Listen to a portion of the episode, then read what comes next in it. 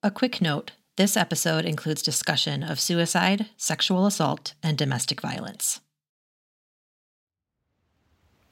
Hi, Nora. You asked, it's 2 a.m. and what is keeping you up at night? Well, it's 3 a.m. here in Denmark, Copenhagen. And what kept me up was your latest episode of TTFA. No, just kidding. I'm Nora McInerney, and I am a bad sleeper. I am recording this after two hours of sleep last night, from roughly 4:15 to 6:15. I got a little shut eye. I don't mean to be like this. I don't try to be like this. I go to bed every night with the intention of falling asleep for eight uninterrupted hours and waking refreshed with the rising sun and the chirping birds, ready to have a good day. And before you ask, I do all the things that every expert has suggested. I keep my phone in another room, sometimes at least. I don't drink any caffeine after 9 a.m., and I take my Adderall before noon, usually. I have a bedtime routine, sort of, and I write in a journal and I exercise sometimes, and I know exactly how important sleep is because I saw that TED talk too. I know not sleeping makes me dumber and maybe could cause dementia and will generally kill me. Surprisingly, that doesn't make it easier for me to fall asleep. It also doesn't help that I'm married to a person who falls asleep with zero effort. Sometimes after chugging a cup of coffee or eating a bowl of ice cream. My husband is a monster. The moment he lays down, he is basically asleep and not just asleep, but sleeping flagrantly, snoring like a cartoon with the little Z's coming out of his mouth. Disgusting, disgusting stuff. And when I see him luxuriating in a REM cycle while I'm stuck in an anxiety cycle, I do want to kill him. I do want to. I don't. I have been like this since I was a child, not murderous, but just um, that some nights I don't sleep. I just don't sleep. Sometimes I'm too sad to sleep or I'm too angry. Sometimes I can't sleep because I'm sure that everything is falling apart around me and it's somehow my fault. So, how could I sleep? How could I sleep knowing that? I'm anxious about things that have already happened, which is weird, or things that might conceivably happen someday, which is also not very helpful. But it's not always anxiety or feelings that keep me up. Sometimes my body just will not shut off. My brain will not wind down. THC, CBD, melatonin, they are useless in the face of this insomnia. So I will just be up. Like last night, I will just be up. I will watch the sunrise in the sky and feel so strange that a new day is starting when the other one never really ended for me. I have no control over when this happens. There's no real pattern to it, no clear cause and effect. I'm just up. And on many of these nights, like last night, I've opened up my Instagram account and asked if you are up and why. And you all have your own reasons too. So I don't know when you're listening to this, but we are releasing this one in the middle of the night, just in case you're up right now and you need it. And the truth is, like, I have so many things that I could say are keeping me up at night. Like, I'm a 32 year old single woman who's been taking care of my mom full time. My mom has Parkinson's dementia. I'm like working full time. I'm doing this all by myself. You know, I'm kind of freaked out that, you know, I'm kind of like spending this important time in my life, like kind of just like alone in my house with my mom, like not meeting anyone. I'm starting the process to freeze my eggs next week. Like we got a lot going on. But honestly, the thing that really derailed me tonight was that I forgot to buy the correct shape of pasta that will not fall off the fork for my mom's dinner. And so I thought you might get a little giggle out of the fact that despite the, you know, the world being on fire and me having an uncertain future and living with the heartbreak and the stress of caregiving and having a full-time job and all of these things, like the shit that like really got under my skin tonight was that like I bought like the tiny shell pasta instead of the like fusilli like spirally pasta, and that meant that I had to feed my mom with a spoon instead of a fork, and it took like an hour and a half for her to eat like a handful of pasta with canned vodka sauce. Things are not great, but uh things can always get worse, girl, you know? Things can always get worse. You can always choose the wrong kind of pasta. but at least I didn't get angel hair, am I right? I just had a baby in November of 2020 and I can't stop thinking about the state of the world.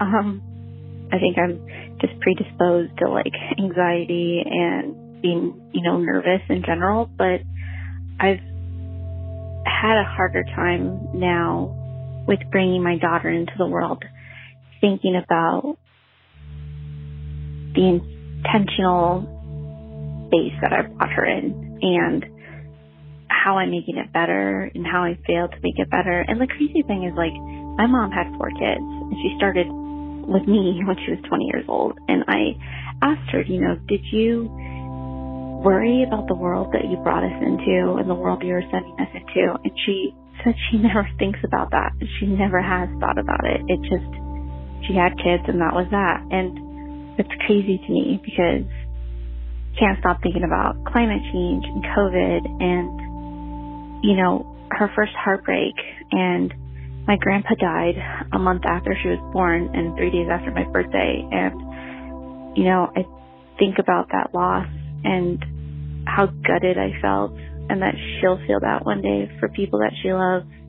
I feel alone in that. I wonder if other people feel that way about the tiny, vulnerable, sweet little human beings that we bring into this world. What keeps me up at night? Well, a more accurate question would be what doesn't keep me up at night? Recently, since the reemergence of the Delta variant has come to rear its ugly head, it has been the fact that my immunocompromised, cancer diagnosed boyfriend is unable to get vaccinated because it just really wouldn't do him any favors. It wouldn't make him immune.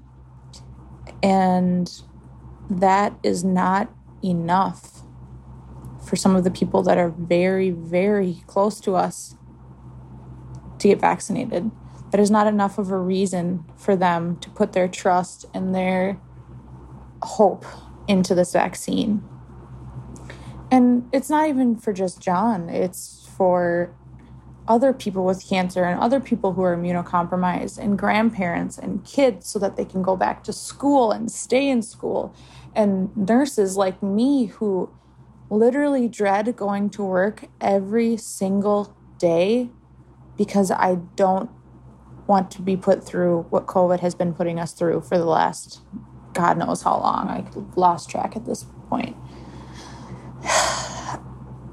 I have anxiety over going to work myself and contracting it myself. And although I'm fully vaccinated and have been for nearly nine months at this point, I am afraid that I will still get it and I will still pass it to him because I won't realize that I have it.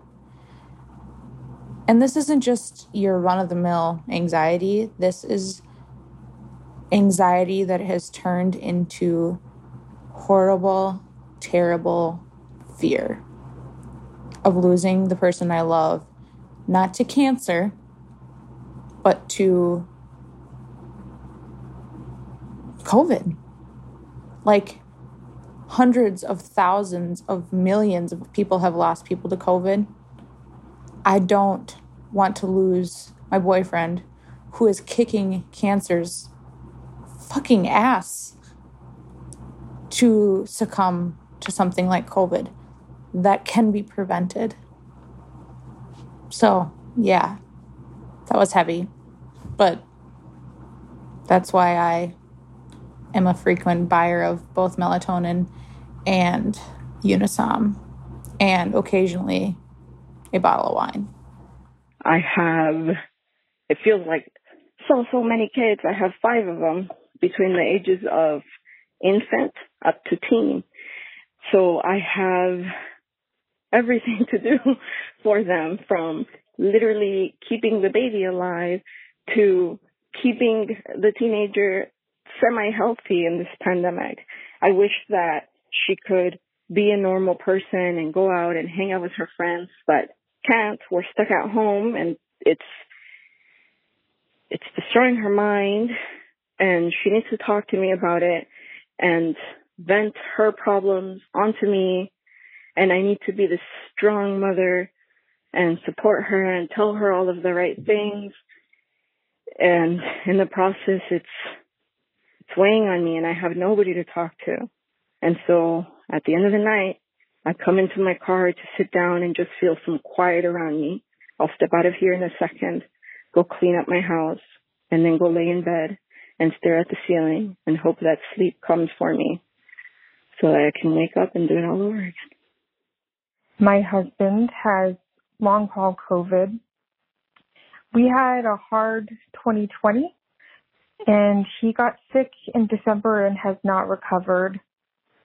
And this all came after um, we had our beautiful son at the beginning of the pandemic. I experienced serious postpartum anxiety.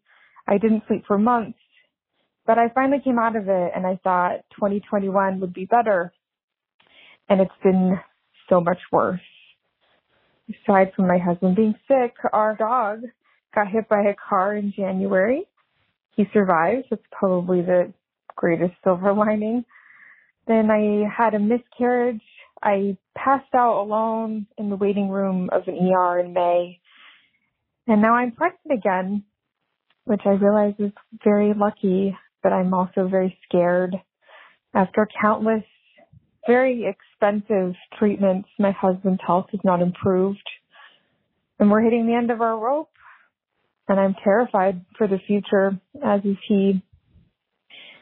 At night, I think about will I be able to get through another birth and postpartum alone? Will my husband ever recover?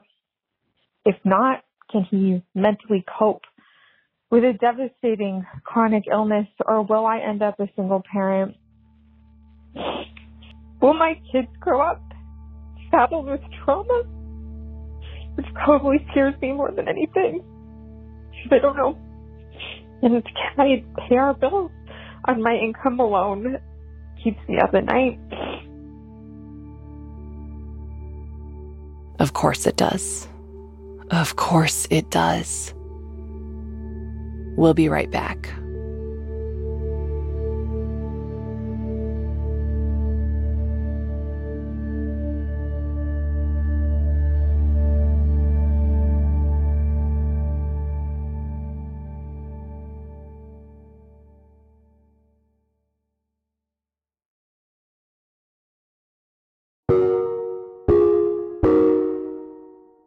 I have heard from places, probably the internet, that when you can't sleep, you shouldn't try to sleep, that you should just get up and do something. I can never remember if you're supposed to do something relaxing or just do anything, like dust your shelves or unload the dishwasher. Last night, I took a shower at about three in the morning. I exfoliated, I, I shaved, I did a deep conditioner. Then I listened to a chapter of a book. Then I read a chapter of a book. And then I wrote two chapters of my next book. I don't know if that's what I'm supposed to do. I just remember that if sleep is not coming to you, you should stop chasing it. You should walk away from it. Walk away from that warm, safe bed that is taunting you with what you want the most and cannot achieve. But what do you do? What are you supposed to do, especially when what is keeping you up is that there are things undone, that there are things unfixed, things that can never be fixed, people we cannot reach or save who elude our grasp, just like sleep. It's 2 a.m. and I can't sleep, and you want to know what's keeping me up at night? The short answer is the realization that my dad is dead and I will never see him again on this earth. But then all the details of this reality start flooding in my mind starts thinking, why didn't he just die on January 11th, 2020 when he fell on the ice and was left paralyzed from the chest down. How was it that at 34 years old, I was wiping my dad's ass and then changing my three month old daughter's diaper? And how come nobody told me how much ass I would have to wipe in my life? We were not even thinking after his paralysis that he would be able to live and use a wheelchair for at least another 10 years and work as a lawyer. But then COVID changed all of that when he had to go to the hospital alone in May of 2020. Somehow between May and October, he went from paralyzed to being on a ventilator to coming home on hospice to dying on October 15th, 2020. On that Thursday in October, 10, 15, 20, I watched my dad be removed from the ventilator. And it was awful. My seventh month old baby was in the other room sleeping. She had no idea her grandpa had just died. My other two kids were at home with the babysitter. I know that most people say when people die surrounded by their loved ones that it's beautiful and peaceful. But this was not how it was. And this was not how I expected. And now I'm just walking around in the world with the images and the memories and all of the things that he has missed that I wish I could tell him, even though I know he sees. Our body remembers what our mind tries to forget. What keeps me up at night?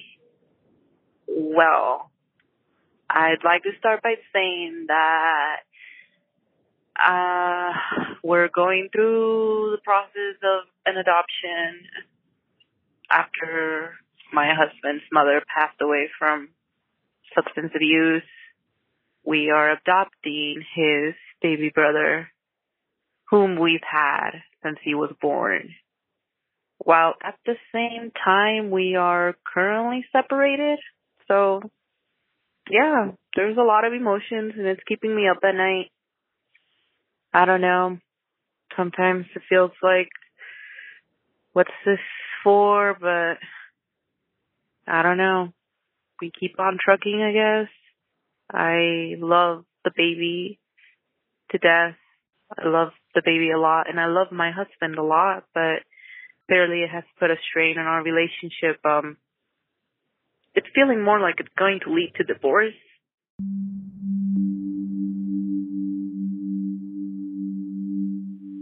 If it's 2 in the morning and I can't sleep, there's about a 110% chance I'm thinking about my dad.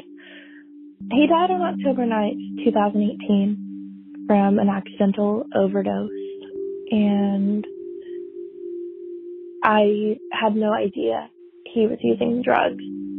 We had talked a couple days before on the phone, and he got mad at me over something that he typically wouldn't have gotten mad at me over and said some hurtful things that weren't in his character. And I told him I loved him, and he hung up on me. And then he proceeded to take the drug that killed him. And I think about that a lot because we had a really good relationship. I was 20 when this happened. And for 20 years, we were each other's person. My mom left us when I was in ninth grade and it was just us two. And we were friends. I mean, he was my dad, but he was my best friend. And, you know, things weren't perfect, but we were close. And I just had to go to college. I just, I just had to move away. I just had to make him mad that night. Maybe there's something I could have said differently. Maybe there's something I could have done. Maybe I could have stayed home. Maybe I could have just been there. Because if I were there, he wouldn't be doing this. He wouldn't be putting himself in so much danger because he knew it would hurt me. But because I wasn't right there, he couldn't see that. And, you know, he was only 48 when he died. I think a lot about, you know, what could have been. And, um, I'm 23 now. My death anniversary is coming up. And I have a picture of him on my bedside table. And he just has the sweetest smile. Um, he's holding me when I was a baby. He has a tattoo of my name on his arm. And I just think, you know, I I fucked up. This was my fault.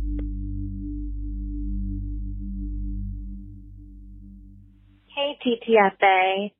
It's 2 a.m. and what is keeping me up is I am newly engaged and I should be over the moon. And all I keep wondering about is when is my fiance going to die on me? Because the last one did. Five years ago, my partner passed away suddenly of a heart attack. And I never thought I'd have the opportunity to have this sort of relationship again. And I'm over the moon happy with my new fiance, but oh my God, it's so scary to know that, yeah, the worst does happen because it did happen. So what's to say it couldn't happen again? And trying to get through wedding planning and he doesn't have a will and I don't have a will and we really need to have wills and we need to fix who our beneficiaries are. Like I want to do this ASAP before we're married just because I'm so scared we're not going to make it to the wedding. It's all so irrational and yet totally rational in my brain.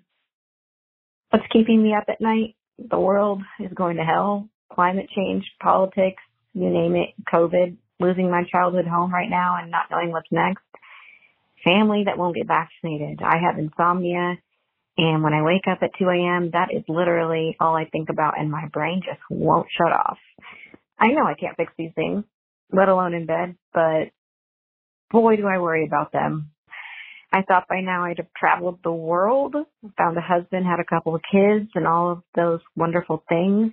I'm 33 in a relationship, but nowhere near engaged, jobless. I've never left the country, and it's all mainly because I have chronic back pain that started five years ago, and I've never fulfilled any of those dreams. I'm in pain all the time, and I don't know what to do to fix these things and make those dreams come true. So I definitely thought that would happen by now, but it hasn't, unfortunately. Uh, and lastly, I have trouble forgiving myself for my lack of a relationship with my late father who died in 2015. He died suddenly of a heart attack. I obviously did not know that was going to happen, but at the time, I hadn't really spoken to him since I was 15. I had cut him off after he left us. And two weeks before he died, I decided to call him and make it right and start a relationship. So we had one phone call, but then he died. So yeah, I really struggled with forgiving myself for those many years we didn't talk or the many years I ignored his phone calls. And I really still think after six years of him dying, I can't let it go. I've had a lot of sleepless nights. I got a phone call that my father who was in his 70s, sexually assaulted my mother after over 50 years of marriage. They were very unhappily married, and it finally culminated in this one horrific event. I raced home from vacation and got her out of that house as quickly as I could.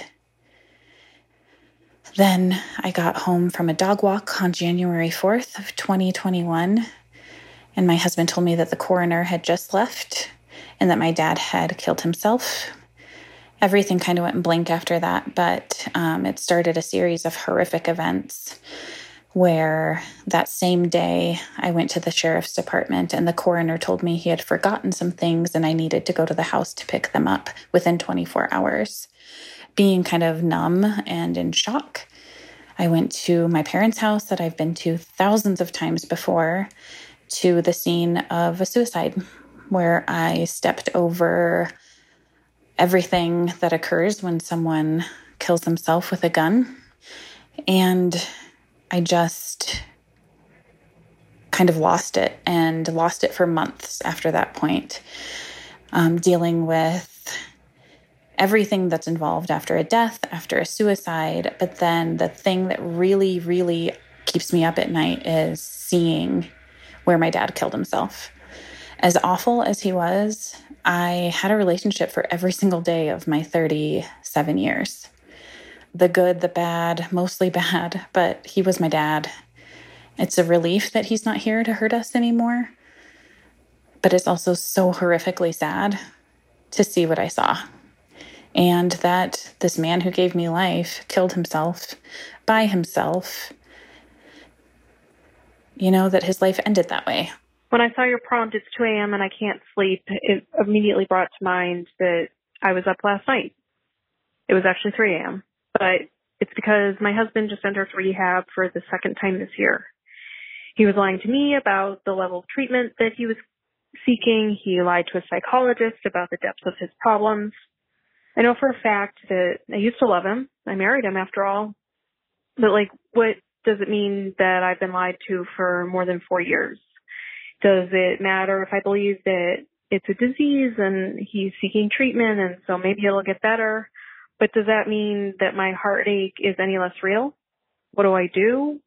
Do I stay? Do I go? Do I wait? Do I take this on as part of my marriage for the rest of my life?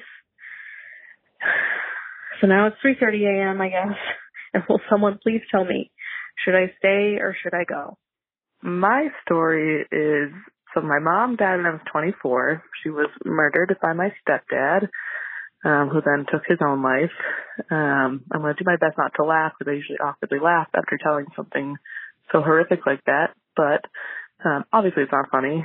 But you know, nerves and whatnot. Um, I she wasn't in a physically abusive relationship as far as I know, but she was in an emotionally abusive relationship. So she had been with my stepdad for about 20 years at that point. Um, my childhood brain, you know, young adolescent brain, and then eventually my adult young 20s brain thought, you know, this isn't healthy, this isn't great, um, she's isolated, but I didn't really realize how bad emotional abuse was in isolation and all those signs. I didn't really know about them until after he killed her. My first thought when I found out was that, oh, like, of course, yeah, of course he killed her. Which doesn't make any sense because I was also in complete shock of like, what do you mean my stepdad killed my mom? Um, so I think that was sort of my wake up call of oh no, like I guess I didn't know how bad this was, and I just didn't realize it could end up with death because I thought, you know, domestic violence is physical abuse.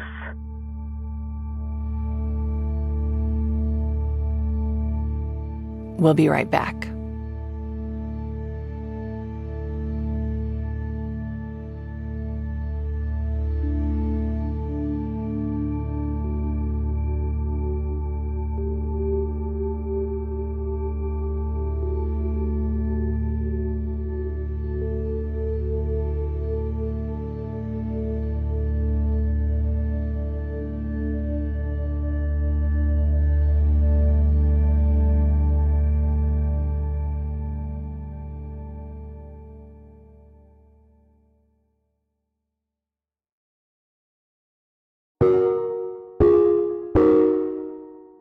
So you're still up. Maybe you've decided to get out of bed and do something else, like listen to a podcast about insomnia. Maybe you're dusting your bookshelves. Maybe you're sitting quietly on the couch thinking this is basically meditation, right? Or maybe you're still in bed, cataloging all the worries stuck in that beautiful brain of yours and hoping that you'll get at least enough sleep to function at work tomorrow, that none of your worst case scenarios come true tonight.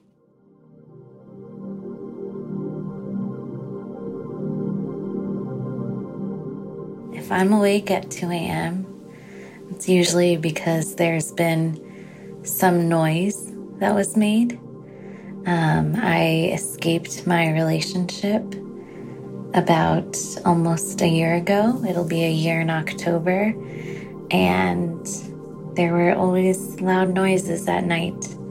And I never slept when we were living together because nights were the worst. And I was afraid when I heard sounds that it would be him and any consequences of the day. And I just got to stop and point out what I just said consequences, that any threat of violence was a consequence to something I did.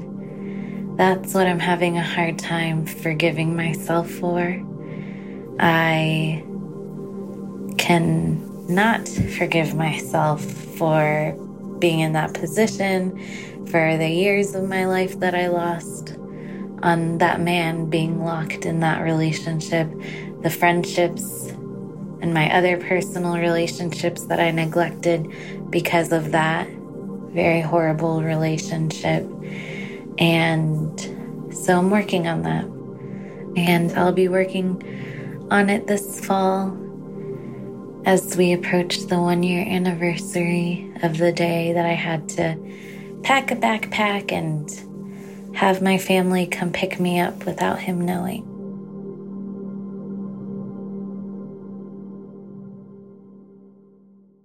I grew up in a very Christian, strict household, um, and my mom was always so much stricter than my dad, and she had a very rough upbringing with lots of abuse, foster care, sexual trauma, and because of that, she was very cold as a mother, um, never emotionally available. Most times, not even physically available. She would, you know, be in the same room, and it's as if she wasn't there at all. And it's me, my sister, and my brother. We're all adults now, all in our late 20s. And, you know, we talk about things and the way we were raised and how we wish our mom was more present because our dad was the best. he was just always there, always taking us to do activities, inviting our friends over, the perfect parent. And then recently I asked my mom to join a therapy session with me. And in that session, she admitted that my dad abused her, that he choked her, he had hit her before, um, that he had a porn addiction, he never paid taxes and put her name on, you know, credit cards and legal things. And then he, he left her when she finally told someone what was happening because I always knew that my parents like didn't get along, but when he left, I entirely blamed my mom, you know, for just being absent and not being what he needed and come to find out that he actually left because she told someone she was being abused. What keeps me up at night? A deep feeling of loneliness, fueled by CPTSD and depression. I grieve the life I've lost and fight the anxiety of how to rebuild it all alone. I wonder how other people manage to feel happiness or how some might never know what it feels like to lack it completely. Fellow expats already know this loneliness and find each other through it. I moved abroad for love. I found my calling and happiness in an art I never imagined I'd love so much, building cakes. However, after years of narcissistic abuse, I also lost it all. Better yet, I walked away from it all. The family we were supposed to build together, the dogs we adopted, the dream home we bought together. Because I wasn't truly happy. So here I am, living in the Netherlands, yearning for the life that I left behind, drowning in CPTSD, depression, anxiety, suicidal ideation, grieving the loss of a brother in the throes of pandemic, learning to live alone, and facing my demons. And yet, I never felt more myself than I do right now, trying to crawl my way out of the darkness. This fight to survive is what keeps me up at night. And as Kate Spear might say, tired is not broken. Tired is not weak. I fight daily for this life of mine. And it's worth it every step of the way. That's what keeps me up at night. So what's keeping me up at 2 a.m.? So literally incredible head pain, neck pain, back pain, all from a concussion that I suffered six and a half months ago from a skiing accident. Um, and then once the pain wakes me up, then I'm just overcome with thoughts of overwhelming stress and anxiety about how can I keep working? How can I keep surviving and existing while in so much pain? If I quit working, how can my spouse and I survive on one income, especially when my spouse also wants and needs to find another job? And then it spirals from there and I hyperventilate and my emotions become very unregulated and everything becomes a shitstorm of pain and emotions that I can't seem to get out of even in my non nighttime waking hours. It's been three weeks since I've gotten a good night's sleep.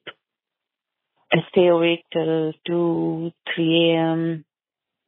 and kind of fall asleep and then it's time to wake up again. I haven't been home to India in two years because of the pandemic. I've been alone all summer. Uh, my partner has been living three states away for a research project. I don't have any other friends here. So yeah, everything just sucks. I've had a number of chronic health issues.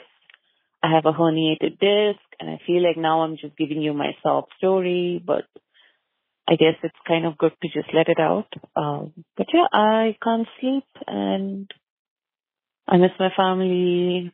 I miss my city. Um, yeah, everything just sucks. I just want to sleep one night. Just want to sleep for maybe six hours, seven hours. It's not too much to ask for. My husband died when I was 28. Um, this is a 2 a.m. prompt. And before he died, I loved the middle of the night. We're artists. We would make love and make art and cuddle. And after he died, I went into an autistic burnout and flare up, although I was not diagnosed with autism at the time, so I had no idea what the hell was happening. Caregiver burnout, acute complicated grief, endometriosis unknown to me. Can't remember if I said the OCD, ADHD, depression, anxiety. And the thing about OCD is that it will do things like, oh, the pain in your throat must be cancer and the cancer must be cut out and then you'll be disfigured and no one will love you. And it's this constant, um, middle of the night, you know, John Prine, I think it was said, you never know how far away from home you're feeling until you watch the shadows cross your ceiling. And when you have OCD and religious trauma, I've learned that a lot of people with OCD um, demons are a theme because of religious trauma. Tra- trauma, and so the middle of the night can be very demonic, very heavy, dark, um, lonely, scary, and um, constantly thinking about all of the health issues and how it's making me unable to show up for my community and world at the time that they need me most.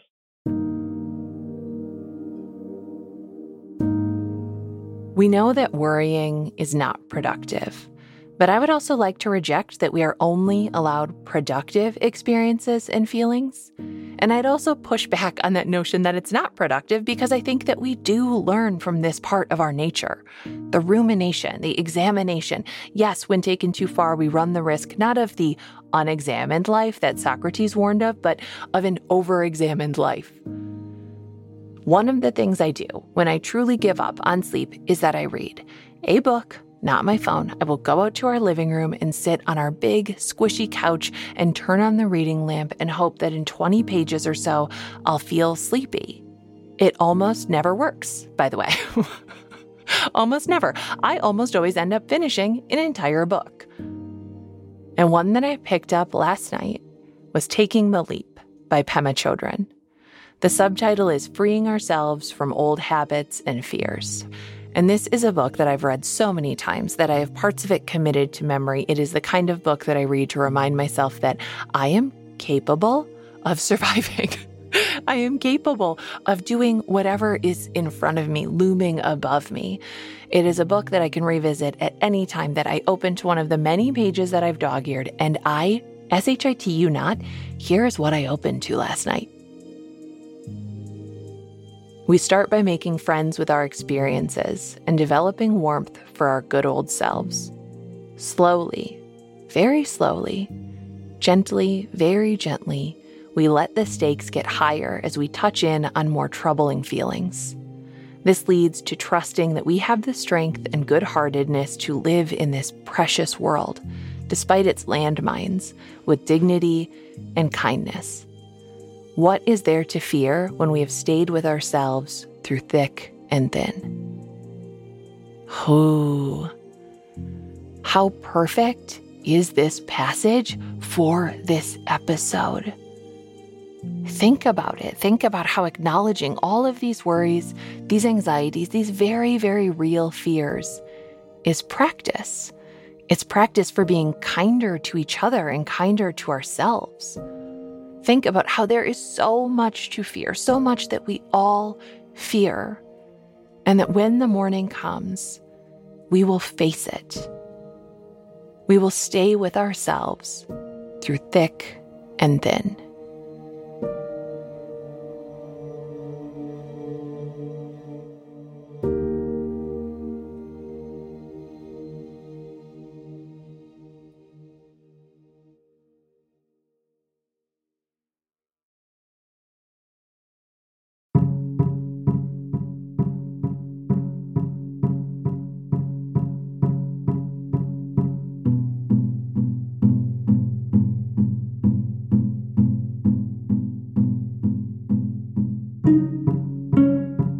I'm Nora McInerny, and this has been terrible. Thanks for asking. I am so tired today. I am so tired today. Um, and really, the only way out is through, baby. I got to stay up till 7 p.m. and then fall asleep with my children. So, our production team is Jacob Maldonado Medina, Jordan Turgeon, and Marcel Malekebu, and Megan Palmer.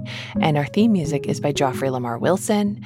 And I record this in my closet, and I am a sweaty person. I am a sleepy, sweaty person today.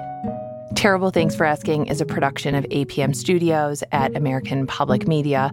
Executive producer and editor Beth Perlman. Executives in charge Lily Kim, Alex Schaffert, Joanne Griffith.